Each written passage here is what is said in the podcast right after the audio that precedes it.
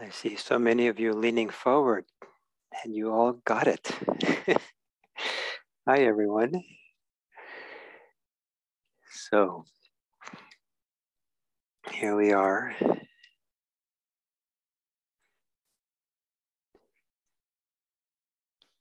So, imagine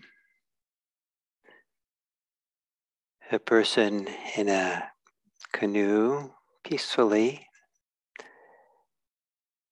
rowing down a river, being carried partly by the current, partly rowing in a relaxed way. It's peaceful, it's a beautiful day. They like to get somewhere, but they have all the time in the world. Maybe it's important to get there, but there seems to be lots of time. And then it occurs to them for some unusual reason, they've, they've heard that anchors keep boats, boats safe. They don't quite know what an anchor is for, but they heard it keeps it safe. They think, well, maybe I want to make sure I'm safe now in my canoe. So they take this small anchor and they drop it off the edge of the boat and hits the bottom of the river.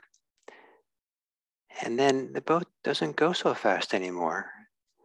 It's kind of like dragging along the bottom. Doesn't catch anywhere, but it drags along. And they've noticed they have to they have to start rowing harder now. It's hard work. And it doesn't boat business as responsive as before. And person begins wondering, well, the anchor is supposed to keep us be safe. Maybe I should use the bigger anchor. So they throw the second anchor over, the even bigger one. But this one's so heavy that the boat, the canoe stops in the river. And no matter how hard the person rows, paddles, the canoe doesn't go. And then the person looks at their clock and says, wait a minute, I have to get somewhere. This is important. I'm stuck. I guess I ran into danger. But these anchors are for keeps boats safe. Let's throw in the biggest one. So there's a huge anchor and they throw it in.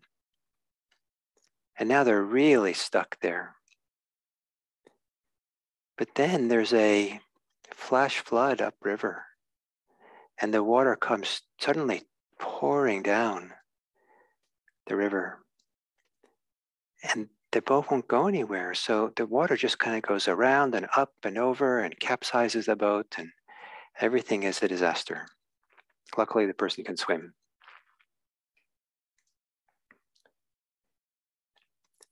Sometimes the anchors that slow us down, the wind drag, sometimes they slow us down, sometimes they stop us, and sometimes they just stop us so thoroughly that we just get submerged in the floods of life.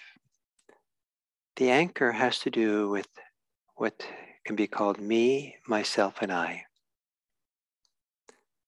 with ideas connected to self.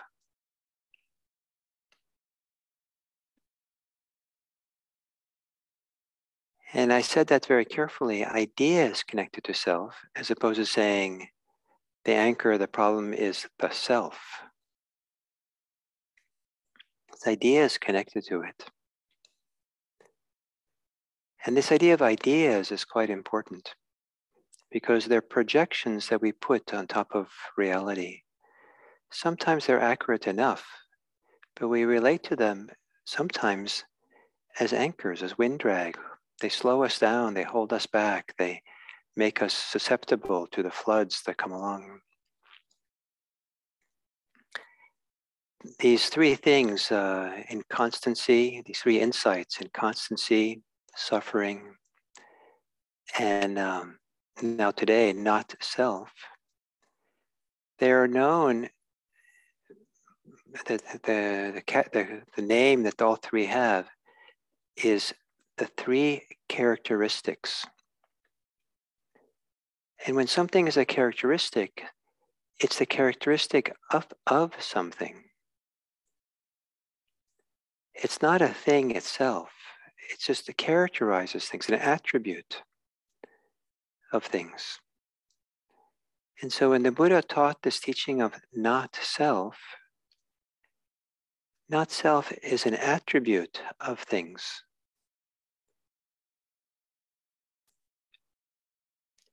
And he's not positing, he's not saying directly there is no self. The Buddha actually discouraged people from believing that there is no self. He called it a quagmire, a kind of a uh, that you get stuck in.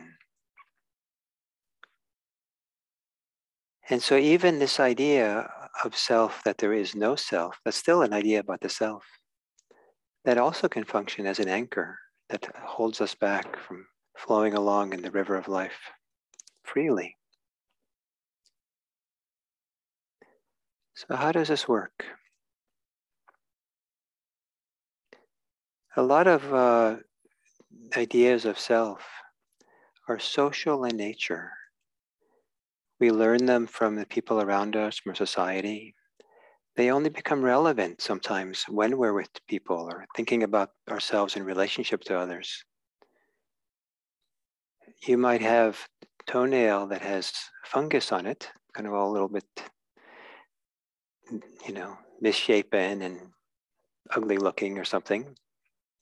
It doesn't hurt, doesn't cause you any personal difficulty. So as long as you're alone, you don't think about it. It's not a problem. But when you're in public, you never go barefoot. You never go sandals without socks. Heaven forbid they see you with that toenail. Now suddenly you're a pariah. Now suddenly you're there's you know fear of total rejection by your friends and everyone and so this idea that I, you know, that that I have this defect of a fungal toenail, it partly exists socially. What do other people? What do other people think? And and then we solidify around that, what other people think and what they'll do, and or it could be the opposite, like you have the most beautiful toenails the world has ever seen. And you spelled, spent a fortune to make it so. And you don't really care when you're alone, but boy, when you care when you're out and about. You always go with sandals without, without socks. And you always kind of like have your feet sticking out in such a way that, you know, they better notice. So now you're the beautiful toenail person. That's so great until someone else comes along. Here's one Mrs. Mr. Toenail 2022. Oh no, this person won the contest for best toenails, not me. And then it's depressing. And a whole world of self gets built up around these toenails, whether they're defective or perfect or whatever they are.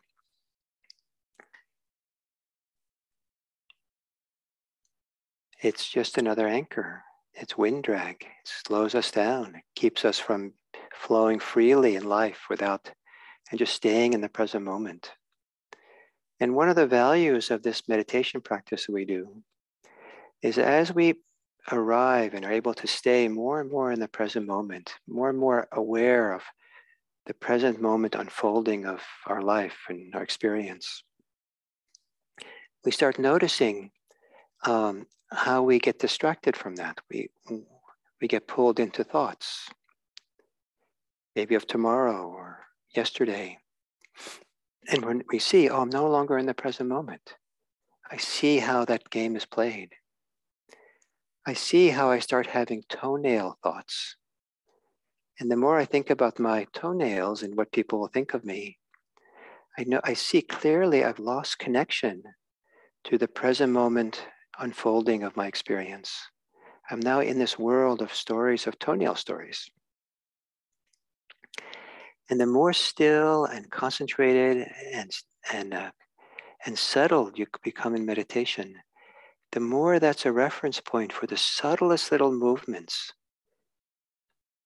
out of that present moment experience.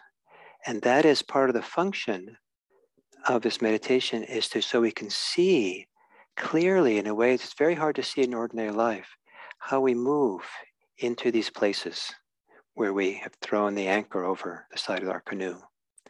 Little places where we get held on, get stuck. We're out of the stream of the present moment. And now we're stuck someplace on a shoal, someplace, maybe. The, the toenail shoal. And um, the um, so it's normal as we settle into practice to start seeing that certain kinds of preoccupations with self don't aren't really satisfying anymore. Don't, uh, really, it kind of diminishes us in certain way. It takes us away from the fullness and the peacefulness and the immediacy of this present moment experience that this practice gives. And it's a vantage point to understand something about the nature of the distraction and the idea forma- formation of self that's very hard to understand in ordinary life as we go about. And so, in the Buddhist teachings of not self, are best understood in this kind of, you know, I think for many people, this is where they first begin getting an inkling of what we're saying to take an ordinary street consciousness, come off the street and hear a teaching about not self. There's no, it doesn't relate, it doesn't work. It doesn't, it's so counterintuitive and, and people will protest or get angry or something. But with a settled, quiet mind, it's so clear that what you lose when you wander off into those thoughts about self. How it's actually, a, we lose, in a certain conventional sense, the use of the language, we lose touch with ourselves the more we concerned about ourselves. And to see how that works, because we see how the thinking about self takes us away from our real who we are and what's that how, how we are is unfolding in the present moment. And we start seeing that I'm better off not thinking about myself. I don't have to solve my self problem in this kind of context of the meditation. I just stop thinking about it. That was a lot easier than solving my self problem. It seems like in deep meditation, you get to see you have a choice. Do you go off into the self problem and think about it? And lose touch with yourself? Or do you stay in the flow, which is so much more satisfying? In ordinary street consciousness, people will have manifestos about the importance of their identity and who they are, who they are and have to prove who they are and everyone should know it and they're going to defend it. And some of that is completely appropriate. Some of it is some of it maybe is overdone and we have to be wise about it. But the context of deep meditation offers a very different orientation, understanding. Because the purpose of this deep meditation is help us to become free, help us to lift up the anchors so we're not held back, not limited. So we don't set ourselves up to be uh, washed over by the floods that come.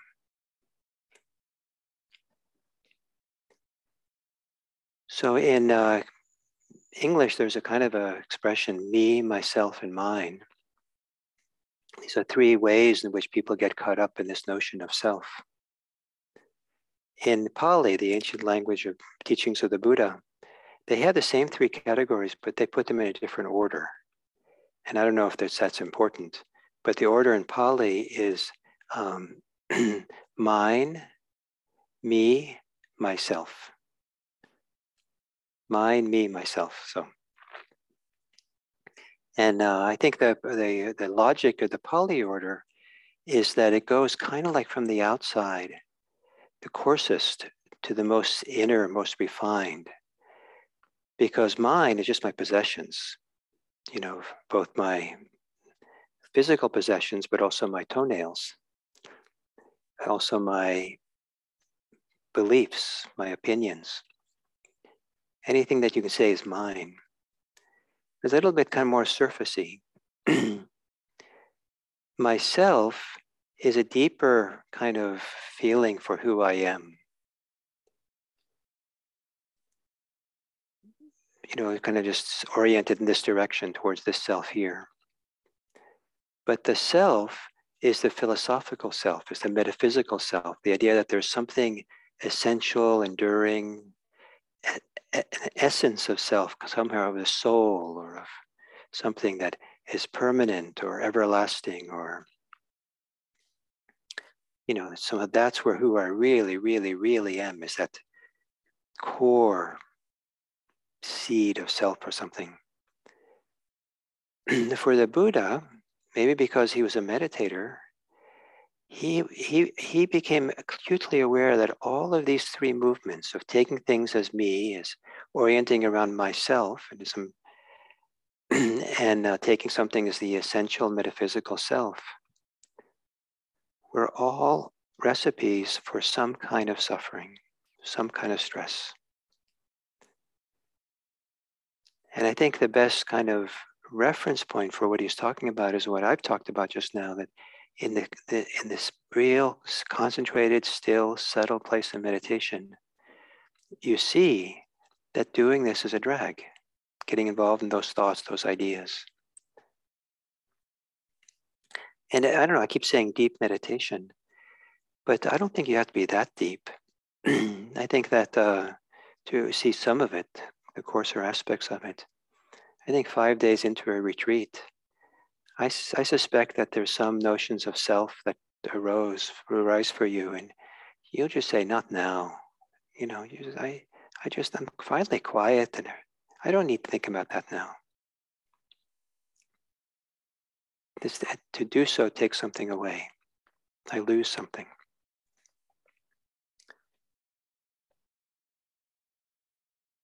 So things that you take as mine. One of my favorite stories, little Dharma stories about mine, was told to me about my told to me by a friend who was there at the time with this teacher in San Francisco called Suzuki Roshi. He was, uh, I think, the last year of his life, and there's a photograph of him saying what he's saying, and um, and he's leaning. He has his glasses, and he's has the glasses a little bit in front of his face, and he's leaning forward, and he said these glasses are not my glasses, but you let me use them. I love that little story. Conventionally, it was his glasses, but he wasn't living in a world where he was claiming this is mine. I think it was an easier, lighter, freer world for him to not hold on. These are my glasses. Experience that uh, can be quite upsetting here at IMC is to have chosen your seat here for the meditation session. All settled and just so happy, but then you, you realize you have to go pee. And there's just enough time to go pee before the session starts. So you go to your pee, and when you come back, my someone's sitting in my seat.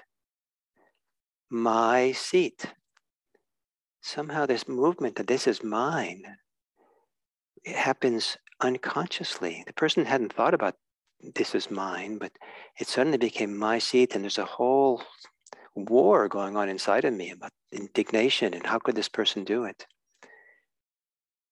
As opposed to saying oh they let me sit in that seat before. That was nice. Now i wonder where they'll let me sit now and the suffering of taking the seat as mine, a seat which a week later you only remember where you sat. So this appropriation, making things mine.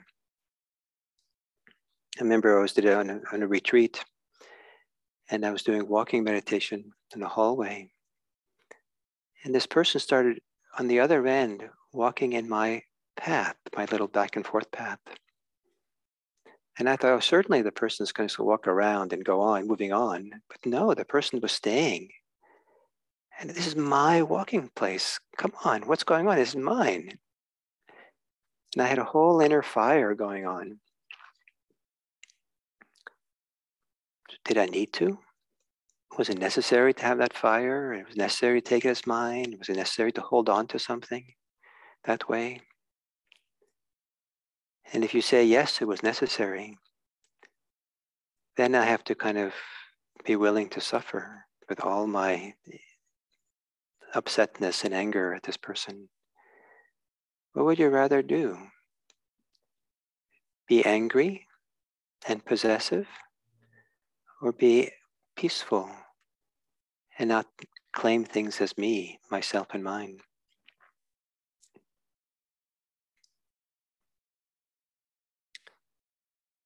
When I teach um, my intro to meditation class, I do a little exercise, which I'll do for you now.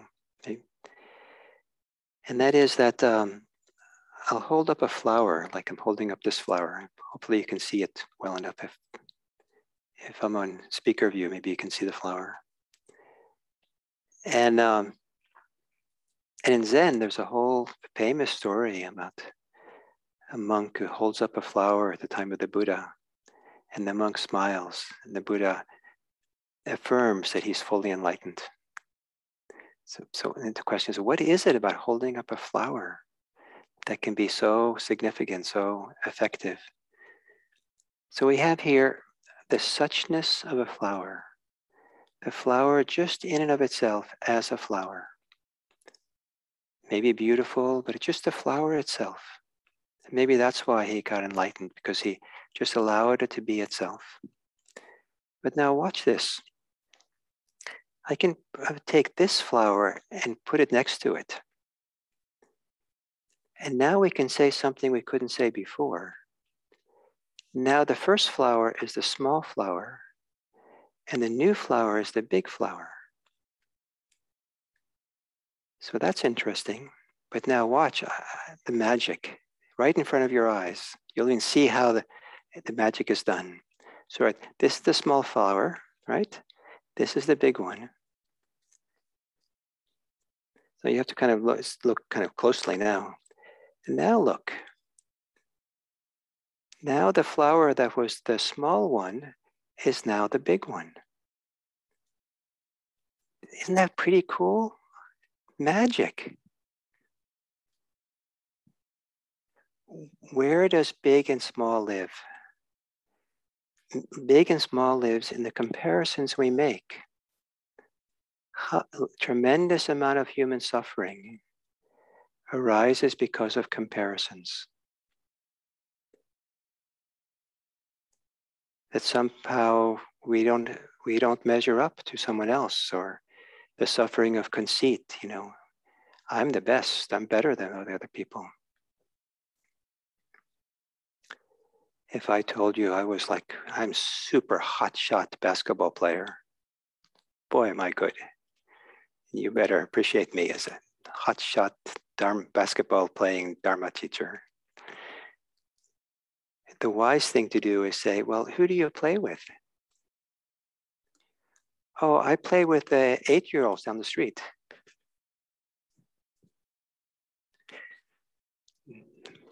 Yeah, I tower over them.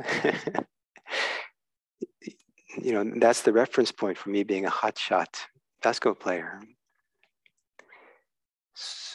So, do, what are we comparing ourselves to? Are you comparing yourself to your siblings, to your friends, to ideals that I'm supposed to be this way, I'm supposed to be that way?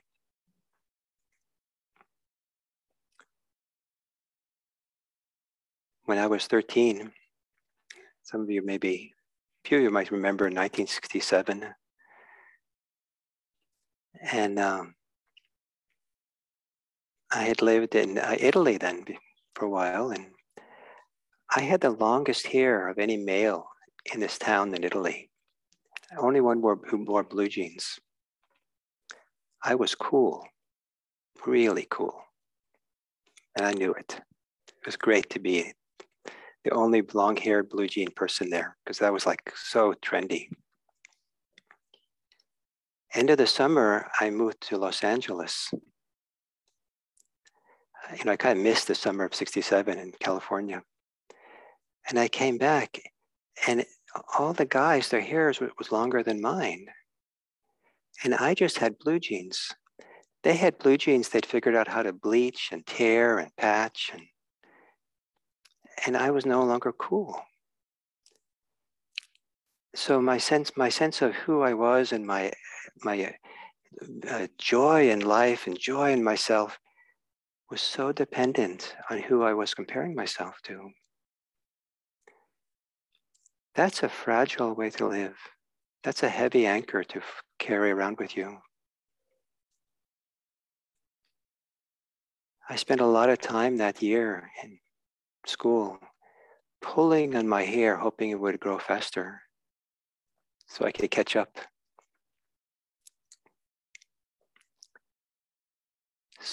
So probably none of you have, none of you are that ridiculous, but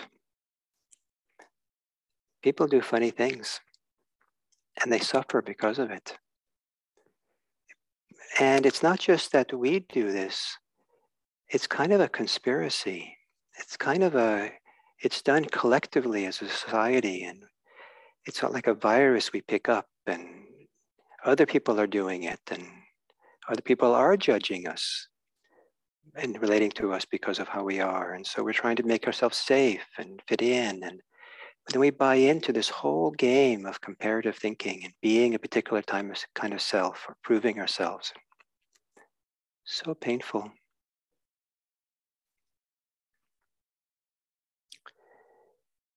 So there's mine, what I possess, make mine. There is myself that I compare myself to and make myself into or try to be. And then there's the kind of the core self, the essential self, the true self. And in the teachings of the Buddha, this teaching of not self, it's not no self, it's not self. It's that you realize as, as you get quieter and quieter in meditation, whatever you look at, whatever you touch and see and feel and know, in and of itself, that doesn't qualify as a true essential self. Sometimes the idea of a core self is an intuition, it's a kind of a vague feeling of some kind of center. But when the mind gets really quiet, really still, that center kind of disappears. And it, everything is just, it's clear that whatever you can experience, has the attribute of not self. That's not the self. That's not the self. Does that mean that there is a self? The Buddha never answered that question. I think he wasn't interested in that question.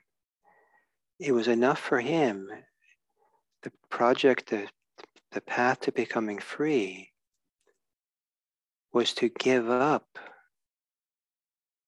the movement to, to hold on to or to construct or to search for, or to rely on any kind of self at all. As, it metaph- as a metaphysical self, as a philosophical kind of soul kind of thing.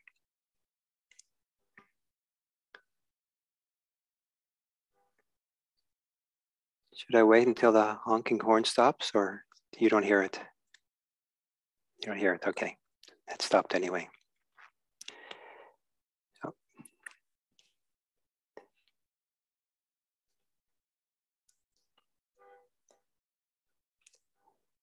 When I lived uh, at the Zen Center as a Zen student, they had a, um, you know, they had this big meditation hall. And in the meditation hall, there was a altar with a Buddha statue. And the way the hall was laid out was a long rectangle. And the altar was not up against the wall, but it was away from the wall, so there was a corridor, kind of walking space. You could walk behind it to get to the other side. And so the, the, it was Buddha, the altar was positioned kind of at one end of the rectangle. And the rule was you were not supposed to cross in front of the Buddha to get to the other side. So you would have to go around the back of the altar to get to the other side. So there was that was that was a really fixed rule. You don't cross that line.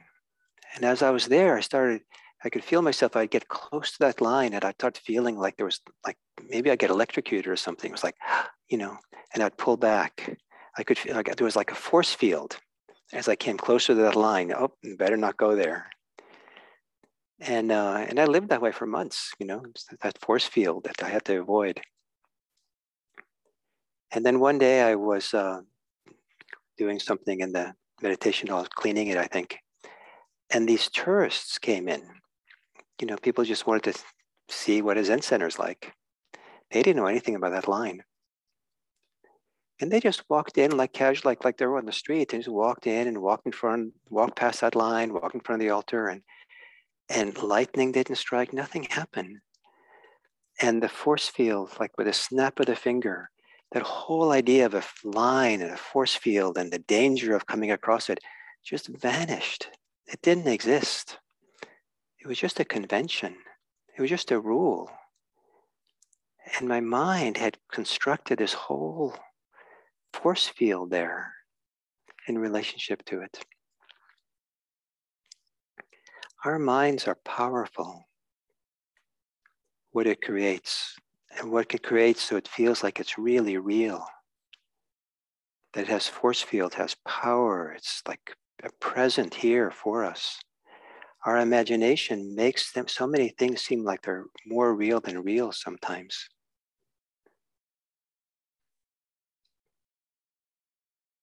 And um, so we come to meditation and we sit quietly and we start seeing the movements of the mind. The mind has, oh, there's a line. Line thoughts arise. There's a rule. Rule thoughts arise. Fear about breaking the rule arises. Imagination of what might happen arises. And we see how the magic is made we see these thoughts arise and pass and come into being. And we see them, they're just thoughts. And we can put a question mark next to them. Are they true? And in terms of that line in the meditation hall, it wasn't true in the sense that it was a reality. It was only true as a convention that people were following, some people were following.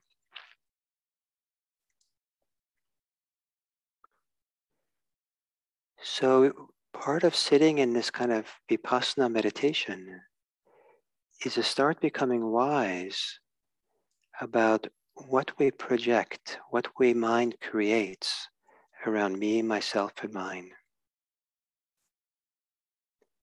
And even to see that if it's accurate, the projection, the idea, accurate enough, it actually certainly in deep meditation, is an anchor, is a wind drag, slows us down, limits us. Why would you want to? Well, the answer is because you're attached to it, perhaps. Because you think you need it for dear life. You won't manage without it. It's a betrayal to your history to not always be keeping it close by. So we start seeing these things, start seeing the projections, seeing the ideas that arise, seeing how important they are for us, start seeing how we're attached to them, how we're holding on to them. As we see them more clearly, we start becoming wise. We see some of them as just being thoughts of possess- possession, mine, and how that's the, the attachment. Other times we see them as um, just ideas of who I am in some kind of conventional way. And we can put a question mark next to them. Is this really necessary at this point? Do you have the freedom to pick up identities and put them down freely? Even identities which are, you know, accurate for, you know, in many ways. Like some of you apparently are from New Zealand. You're, you're Kiwi. Some of you, you refer to each other as Kiwi. And um, so that's an identity. It's kind of a nice one. I like it. but um, you don't have to be a Kiwi all the time, do you? Every thought has to be like, I'm a Kiwi thought. You know, that you have to always remind yourself and you know, someone says, you don't have to think about yourself as a Kiwi for a while. No, no, no, it's so important. I'm really a Kiwi. I hope that you can just, I hope that occasionally you don't think of yourself as, you know, that's not relevant. It's not part of the deal. It's like it's forgotten. It's not, it disappears for a little while. So these identities, we can, as we become, we become freer and freer. Identities are something we pick up and we put down. We can pick them up when they're useful and hopefully not at other times. And we can put them down when they're no longer useful. And we know how to be free with them in relationship to them. We know how to, the freedom of being without them, the freedom of being able to choose to pick them up and put them down.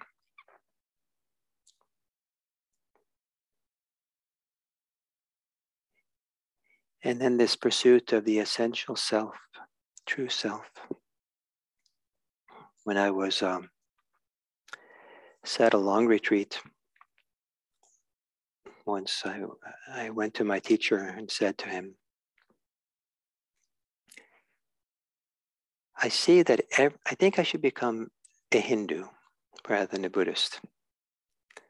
Why is that?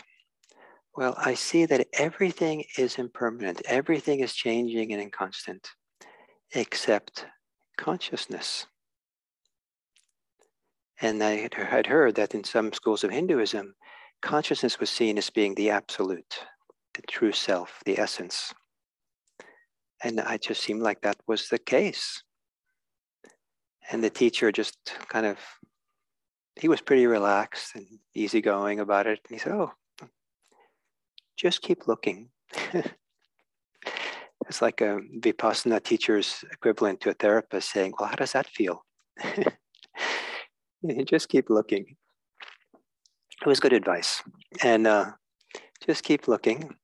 And, um, and sure enough, at some point, I saw that that too passed. Everything arises, everything that I, I could touch and feel and smell and it was all flowing, all in constance, all the stream of life. And why put down an anchor? Why get a bucket to pull out a bucket full of the river and then claim you have the river? Let the water flow. Don't pull anything out. Don't limit it. Don't hold it back. Let it be free.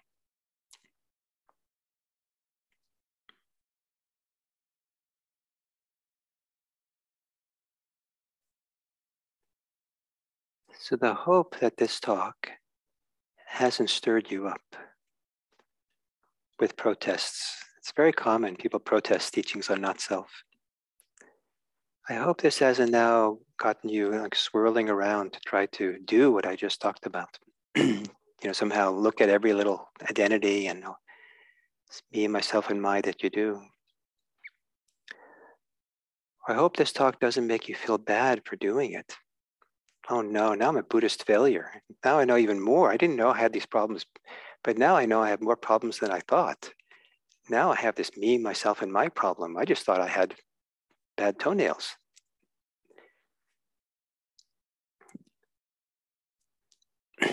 what I hope at this talk is actually an encouragement to not be concerned about all this. me, myself, and mine. But rather to trust the practice, trust becoming quiet, a quieting of the thinking mind, not an increasing thinking mind. Trusting that as the time is right, when the time is right, it'll be revealed to you in the quiet of the mind how this works. it'll be obvious to you that, oh, I'm doing that thing. I'm selfing. I'm identifying. I'm holding on to some idea of self. And it's so clear that I'm better off right now without it.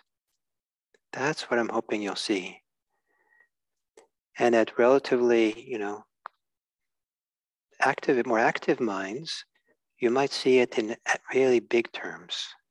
As the mind gets quieter and quieter, you'll see it in small, more and more subtly, more more subtly. Let this talk be an encouragement to sit contentedly, quietly, peacefully,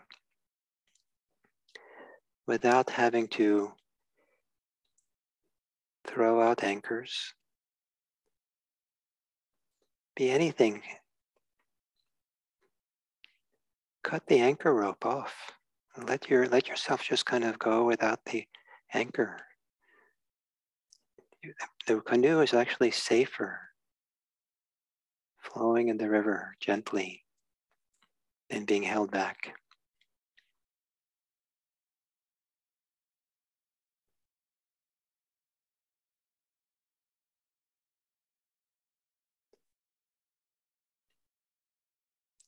And then as you start seeing how this works, it's not always easy because so much of uh, how we orient our life is around this idea of self, identity, what's mine, that it actually sometimes a little bit frightening to not have it as an orientation. been with us for decades.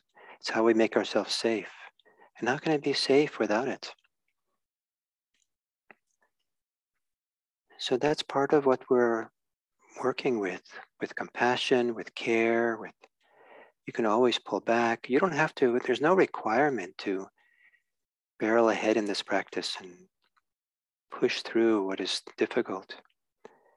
There's a lot of value in just taking your time and go as far as you're, you feel safe, you feel comfortable. Trust it. It'll unfold. It's onward leading. It'll, uh, it'll take its time. There doesn't have to be any rush. And you'll learn more and more how it's so much safer and easier to not be caught in or preoccupied with ideas of me, myself, and mine. You'll become wise about how those work. And then you're, when you pick up me and myself, um, mine and myself, when you do involve these ideas, maybe you can do it when it's most helpful for people. Maybe you do it provisionally, and maybe you do it almost like improv theater. It's useful, so you'll put it on and and when it's not useful, you put it down, but you know what you're doing. It's just a different set of clothes you're putting on.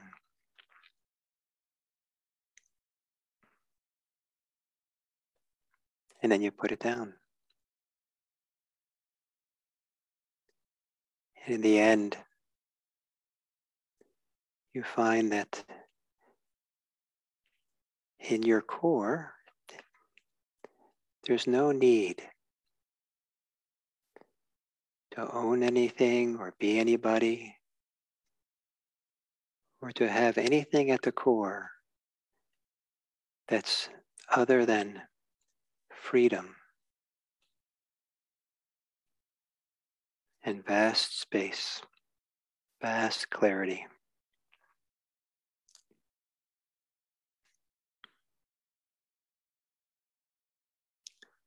May the insight into not self.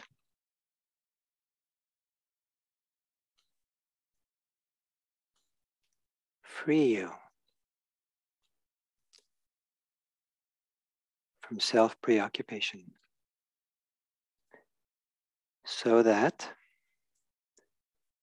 you become a flower, just one flower, the suchness of the flower, the thusness of you, with no comparison, no before and after, no other flower, just you. Each of you a beautiful flower in yourself.